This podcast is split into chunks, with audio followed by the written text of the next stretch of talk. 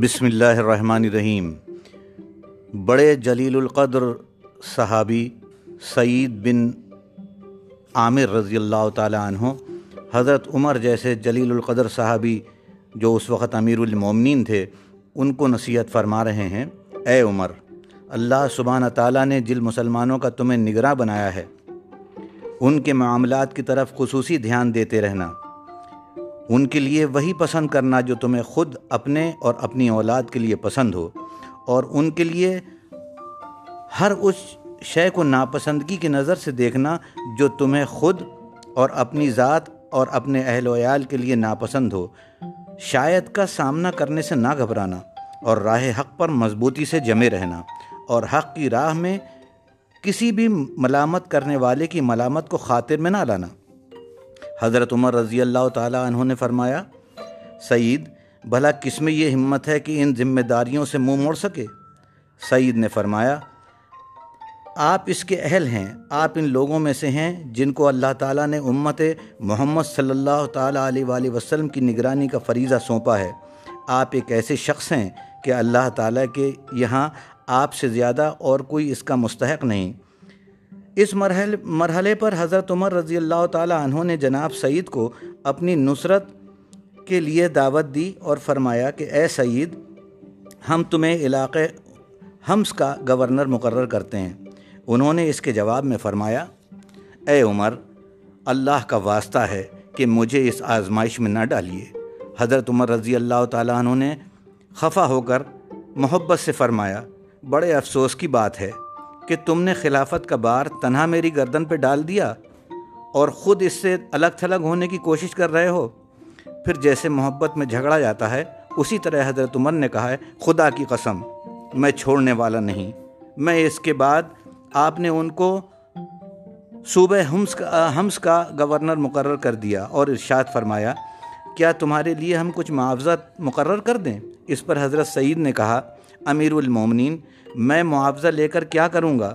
بیت المال سے جو کچھ مجھے ملتا ہے، وہ بھی میری ضرورت سے زیادہ ہے۔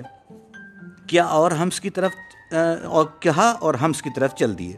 کچھ عرصے بعد ہم سے کچھ قابل اعتبار افراد پر مشتمل ایک وفد امیر المومنین حضرت عمر رضی اللہ تعالیٰ عنہ کی خدمت میں حاضر ہوا۔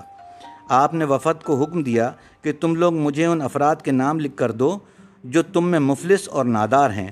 تاکہ میں ان کی مالی مدد کر سکوں۔ وفد نے آپ کی خدمت میں ایک دستاویز پیش کی۔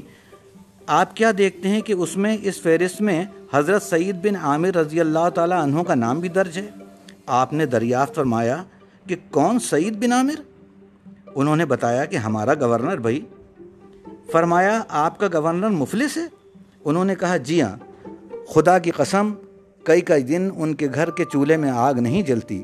یہ سننا تھا۔ کہ حضرت عمر بے اختیار رو پڑے اور اتنے روئے کہ آپ کی داڑھی مبارک آنسوؤں سے تر ہو گئی۔ آپ اٹھے اور ہزار دینار لیے اور ان کو ایک تھیلی میں بھر کر فرمایا، اس سے میرا سلام کہنا اور یہ پیغام دینا کہ امیر النوملین نے یہ تھیلی تمہارے لیے بھیجی ہے۔ تاکہ اس سے تم اپنی ضرورت کو پورا کر سکو۔ یہ وفد حضرت سعید بن عامر رضی اللہ تعالیٰ عنہ کی یہاں تھیلی لے کر آیا۔ آپ نے دیکھا کہ اس میں دینار ہیں۔ تھیلی کو اپنے سے دور ہٹا دیا۔ جیسے کوئی بہت ہی خطرناک چیز ہو۔ اور کہنے لگے، انا للہ و انا الہ راجعون۔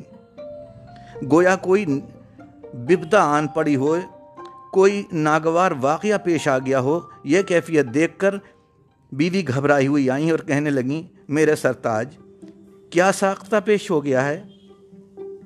کیا امیر المومنین وفات پا گئے؟ آپ نے فرمانا نہیں فرمایا نہیں، بلکہ یہ بات کہیں زیادہ اہم ہے۔ بیوی نے پوچھا، کیا کسی مار کے جہاد میں مسلمانوں کو کوئی صدمہ پہنچا ہے؟ آپ نے فرمایا، اس سے بھی بڑی بات۔ اس نے عرض کی کہ بھلا اس سے بڑی بات کیا ہو سکتی ہے؟ فرمایا، میرے یہاں دینار آئی ہے تاکہ میری آخرت بگاڑ دے۔ میرے گھر فتنہ ابھر آیا ہے۔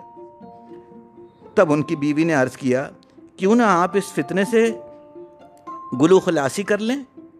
اسے دنیا داروں کے بارے میں کچھ علم نہیں تھا۔ وہ جانتی نہیں تھی کہ کیا دینار ہوتی ہے۔ انہوں نے فرمایا، کیا تو اس سلسلے میں میری مدد کرو گی؟